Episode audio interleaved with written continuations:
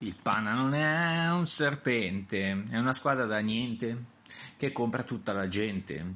Questa potrebbe essere la nuova sigla dell'angolo dello sport. Buona domenica a tutti, scherzi a parte, parleremo ovviamente oggi di Eurolega, del mercato di Eurolega, un piccolo accenno anche per quanto riguarda la Summer League NBA poi per quanto riguarda il mondo NBA non ci sono particolari notizie se non il, il, la buca in un solo colpo di Stephen Curry a un evento di golf benefico. Non so se l'avete visto, andatevelo a cercare. Steph Curry un colpo, un colpo e ha fatto centro buca al primo colpo. Incredibile, da distanza siderale, ovviamente con i suoi tiri da tre punti.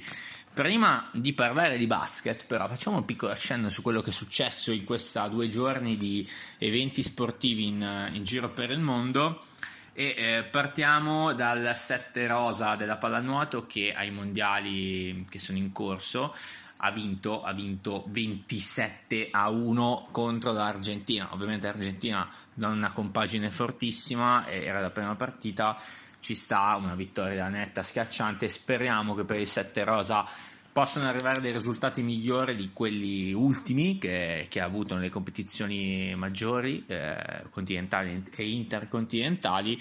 Facciamo tutti il tifo per loro e anche ovviamente per il 7 bello nazionale maschile.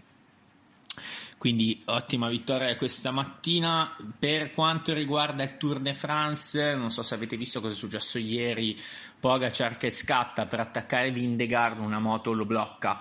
Eh, un piccolo accenno, ma in realtà parleremo del tour con una puntata speciale quando il tour finirà. Non ci sbilanciamo adesso, sappiamo che nel ciclismo tutto è possibile, cioè una, un giro aperto può essere chiuso in un amen, un giro chiuso può essere aperto in un amen, quindi fare una puntata per noi che siamo generalisti adesso ha poco senso. Quindi godiamoci questo tour, altra tappa spettacolare è successa anche oggi, che è finita al momento in cui io sto registrando questo podcast, quindi andatevela a, a vedere. Ecco.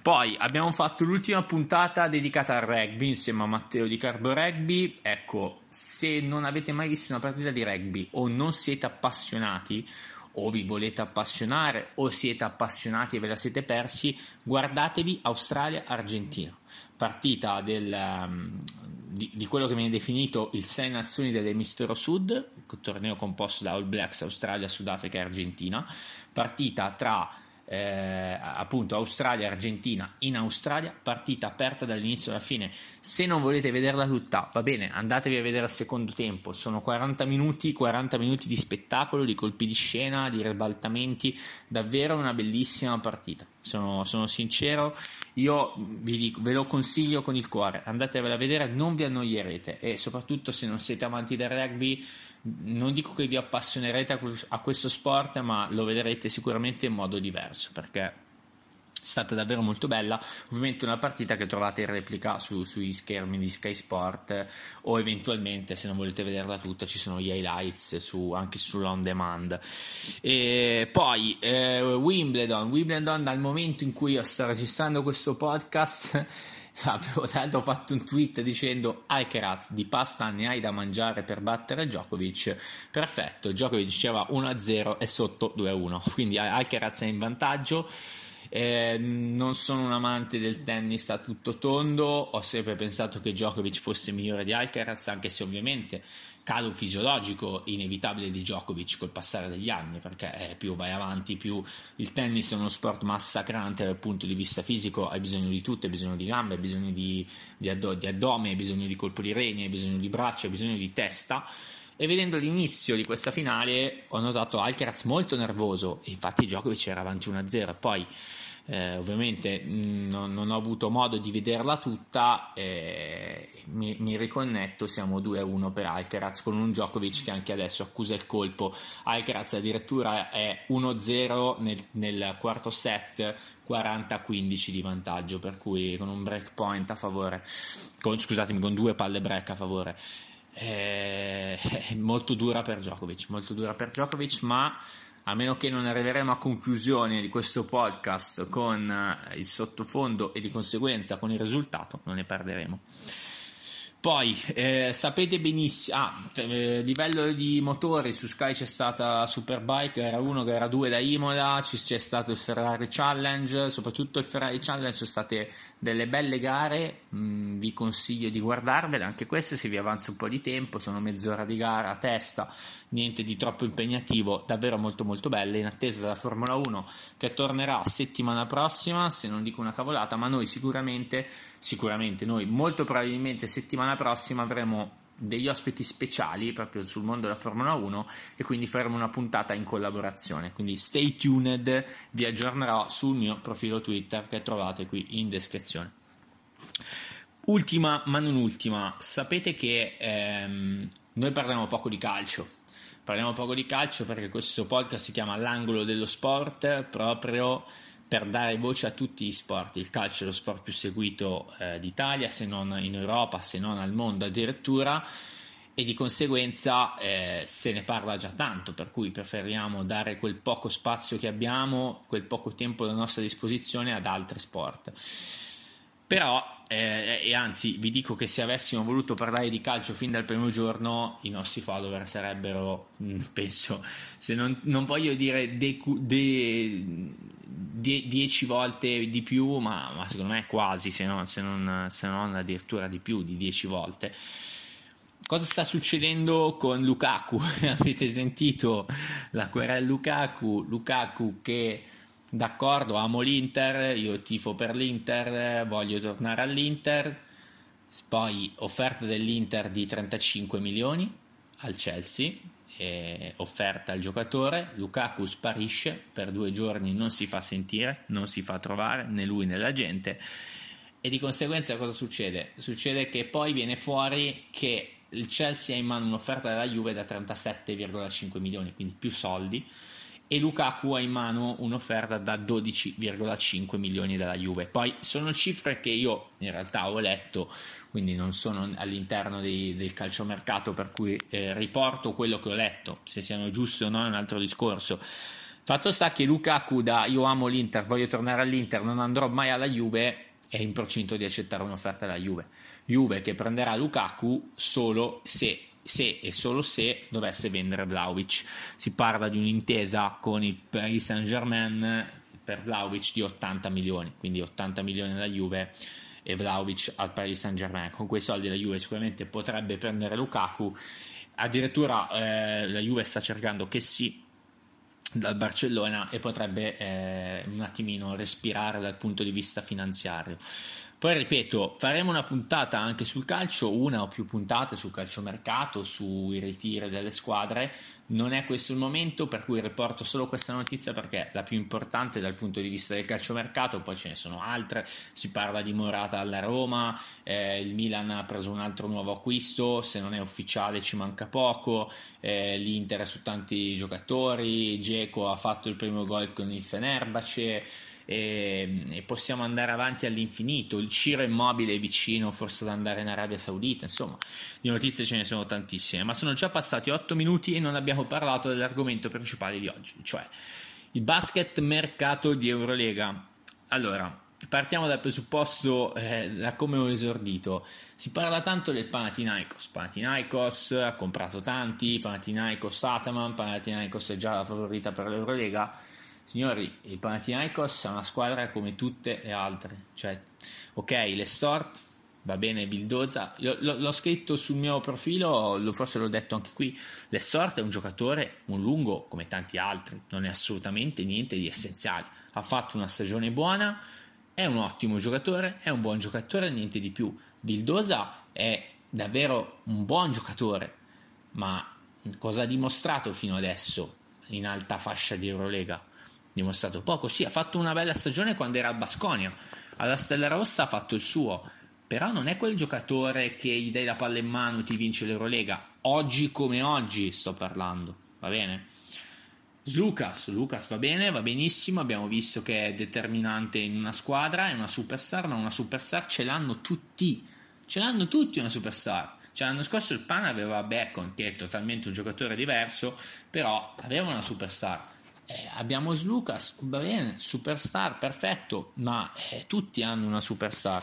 Per cui eh, di cosa stiamo parlando? Poi va bene, il Pana eh, ha preso questa settimana, arriviamo al punto della situazione, Calgai, Calgai che c'è una storia bellissima dietro, Badalona ha, ehm, tra l'altro Calgai si parlava addirittura potesse arrivare alla Virtus, offerta pareggiata dal Barcellona, eh, dal Barcellona, scusatemi, da Badalona, offerta, eh, l'offerta del Valencia è stata pareggiata da Badalona, Badalona che poi l'ha rivenduto facendosi pagare un buyout al, um, al Panathinaikos. Quindi una storia, una storia stupenda quella che, quella che c'è stata dietro.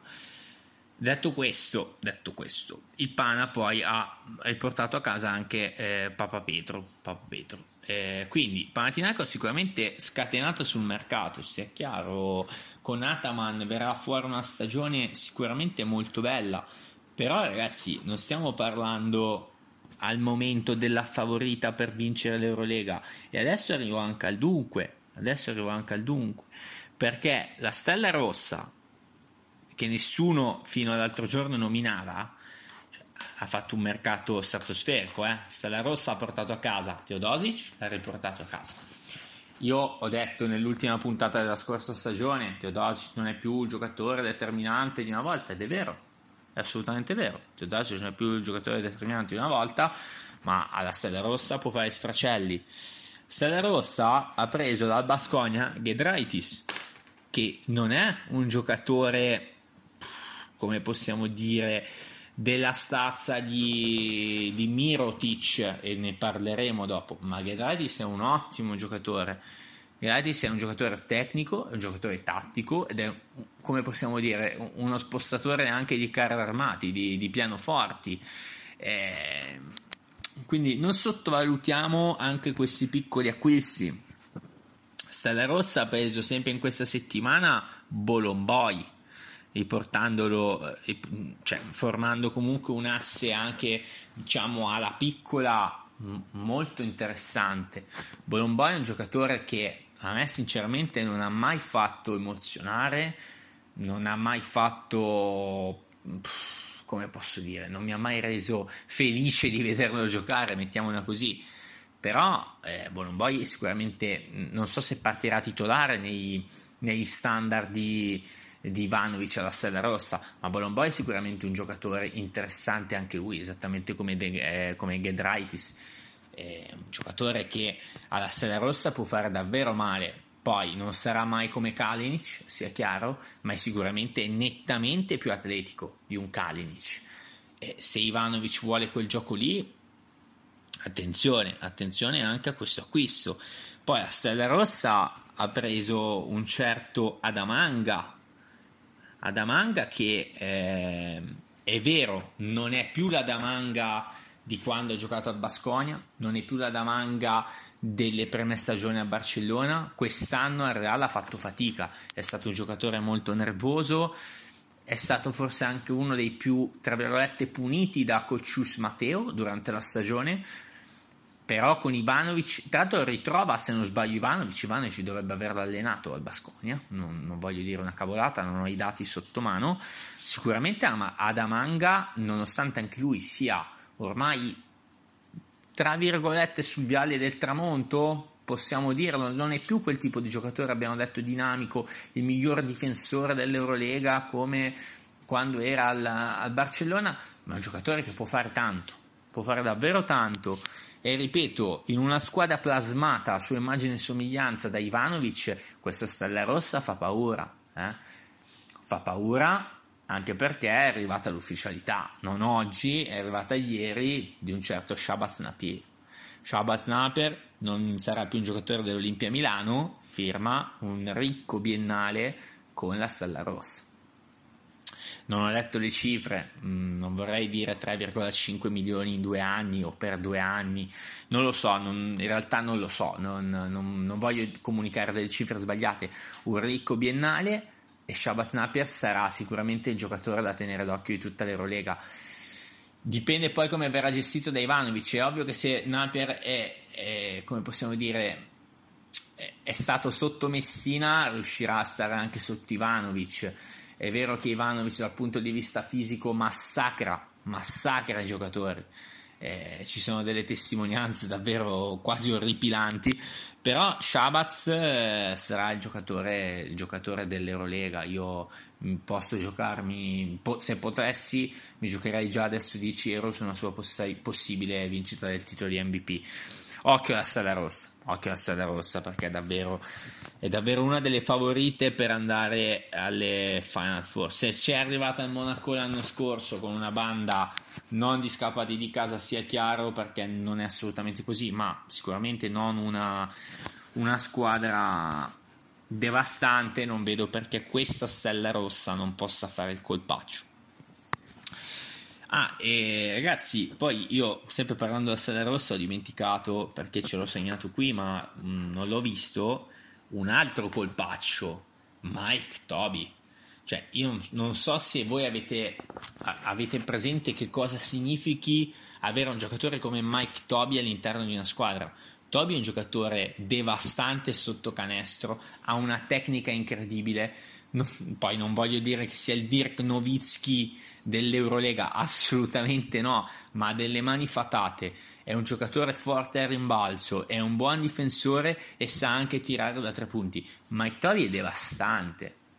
Cioè, io davvero la Stella Rossa, oggi come oggi, la vedo tra le prime quattro dell'Eurolega ma a tutti gli effetti, a tutti gli effetti. Poi voi mi potete parlare del Panathinaikos e tutto, ma a me chi parla solo del Panathinaikos oggi, e ripeto oggi, eh, quindi non eh, tra una settimana dove magari compreranno chissà che roba, eh, ma oggi io vedo la Stella Rossa avanti al Panathinaikos. Poi magari tra due giorni il Pana fa tre acquisti di peso, annuncia Mirotic, annuncia eh, davvero, non, non, lo so, Allen Iverson eh, ingiovanito di 10 anni eh, o 15 anni e, e, diventa la favorita di Eurolega. Um, il Pana compra LeBron James, diventa la favorita dell'Eurolega. Però oggi come oggi vedo la Stella Rossa davanti al Pana.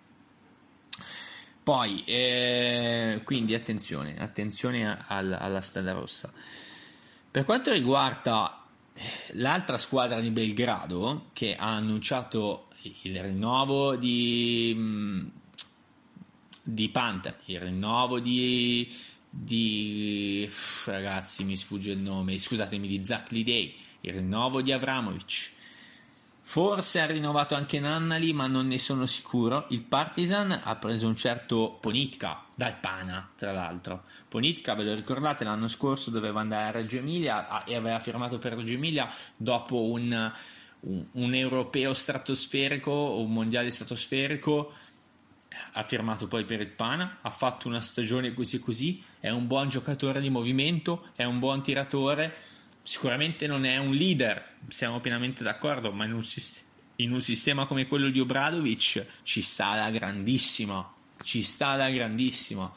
Per cui occhio, Stella Rossa, ma anche il Partizan, Partizan che ha preso anche Yaramaz, un giocatore in realtà molto di complemento, ehm, va a coprire alcune perdite. Non è assolutamente un giocatore di rilievo, potrei essere smentito, questo però è quello che penso io.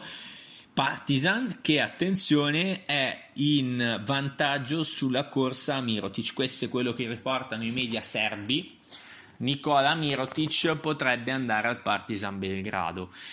Allora, qui la situazione è un po' spinosa. Mm, la gente ha detto che Mirotic non firmerà per nessuna delle due squadre di Grecia, quindi né per il Pana né per l'Olympiakos. L'Olimpia Milano sembra tagliata fuori, anche se ormai ha tanti soldi da puntare, nel senso che non firmando Shavas Napier può puntare su, eh, su, su Mirotic.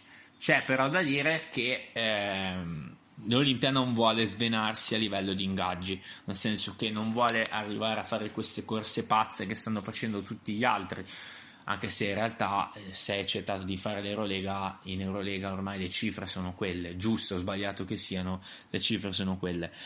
Quindi Mirotic, fermo restando che deve ancora arrivare alla rescissione consessu- con, eh, consensuale, consensuale con il Barcellona, ovviamente difficilmente andrà al Real Madrid, le big rimaste sono poche, si parla del Partizan. I media serbi sono quasi sicuri al 100%, non dovrebbe ovviamente andare alla Stella Rossa, per cui si parla del Partizan Belgrado.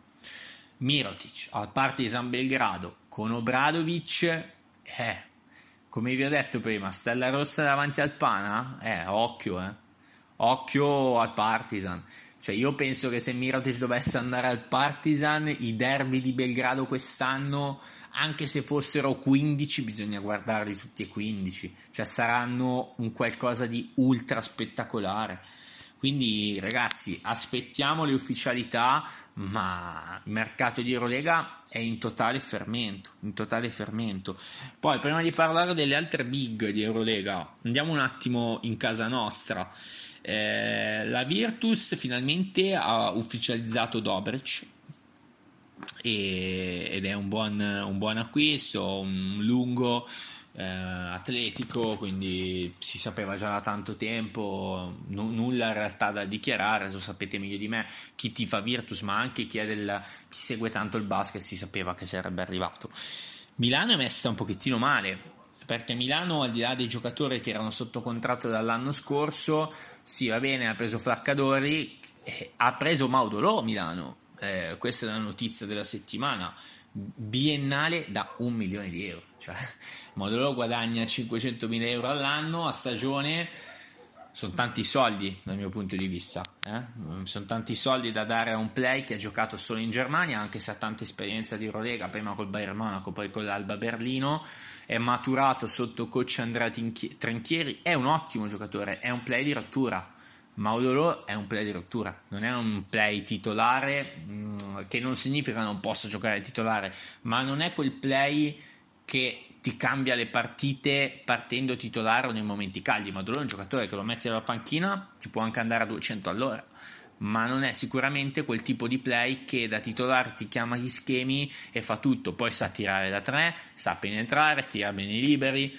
Mi sembra anche, ora non, sono, non è che ho guardato, l'ho vivisezionato al dettaglio, ma mi sembra anche un buon difensore, quindi mh, sicuramente non è uno scappato di casa però passare da Napier a, a Maudolò, insomma, il passo è molto lungo. Si dice, proprio questa notizia delle ultime ore, delle ultime 3, 4, 5 ore, massimo 10, che Poitras si avvicina a Milano. Eh, io ho sempre detto che l'Olimpia ha bisogno di un lungo forte, di un lungo sotto canestro forte che non sia Kyle Heinz che ha 126 anni per gamba, pace all'anima sua. E Poitras potrebbe essere quel giocatore che serve a Milano eh, però eh, siamo sempre lì.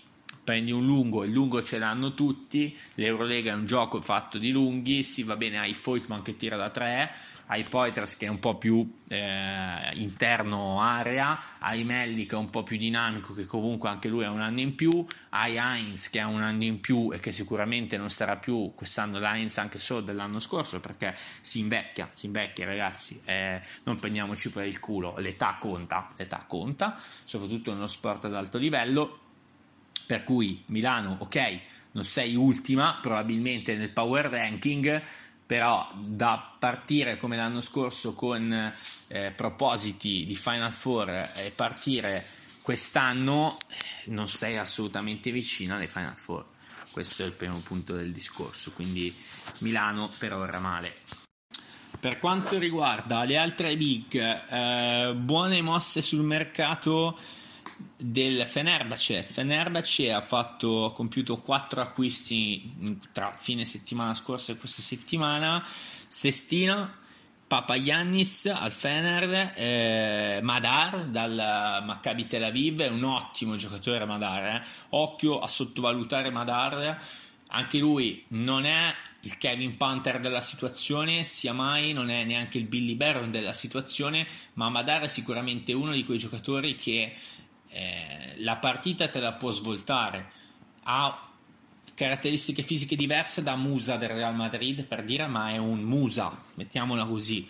È un giocatore mo- molto valido, molto valido. Io penso che sia questo l'acquisto più importante del Fener, anche se poi il Fener ha preso anche Shanli, Shanli dal Barça, questo si sapeva già da un po' di tempo. Eh, ottimo lungo, ma dopo la mega super stagione all'Efes, Scialli è andato sempre più incalando. Infatti, il Barça non è che si strappa le mani per averlo lasciato partire, per, mm, per averlo lasciato andare.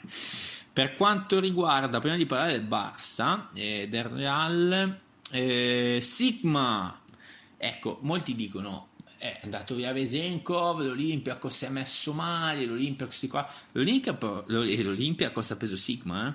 Sigma dall'Alba Berlino, cioè ragazzi si viene dall'Alba, ma è stato uno dei migliori giocatori dell'Eurocup, dell'Eurolega di, di, delle ultime stagioni. Sì, giocava nell'Alba, per cui è sempre stato sottovalutato, ma è un giocatore di un'intelligenza cestistica allucinante cioè, io da, davvero, eh, se non mi, non mi, credete, guardatevi le partite dell'Alba, recuperatene qualcuna, guardate che intelligenza cestistica ha questo giocatore. Poi non sarà mai Vesenkov. Vesenkov ce n'è uno e se è andato in, in NBA per firmare un contratto da 15 milioni a stagione, un motivo c'è, o 15 milioni complessivi. Ora non mi ricordo se è 15 in tre anni o 15 all'anno, sinceramente. Un motivo c'è, se non sarebbe andato di là sarebbe rimasto in Europa. Se Sigma è in, eh, in Europa e Bezenkov è in NBA ci sarà un motivo. Però vi dico ragazzi credetemi è un ottimo giocatore. Il, l'Olympiacos perde una superstar per prendere un ottimo giocatore. Per cui sicuramente l'Olympiacos se si esprimerà ai livelli dell'anno scorso parte sempre lì eh? parte sempre in quella fascia alta. Poi non parte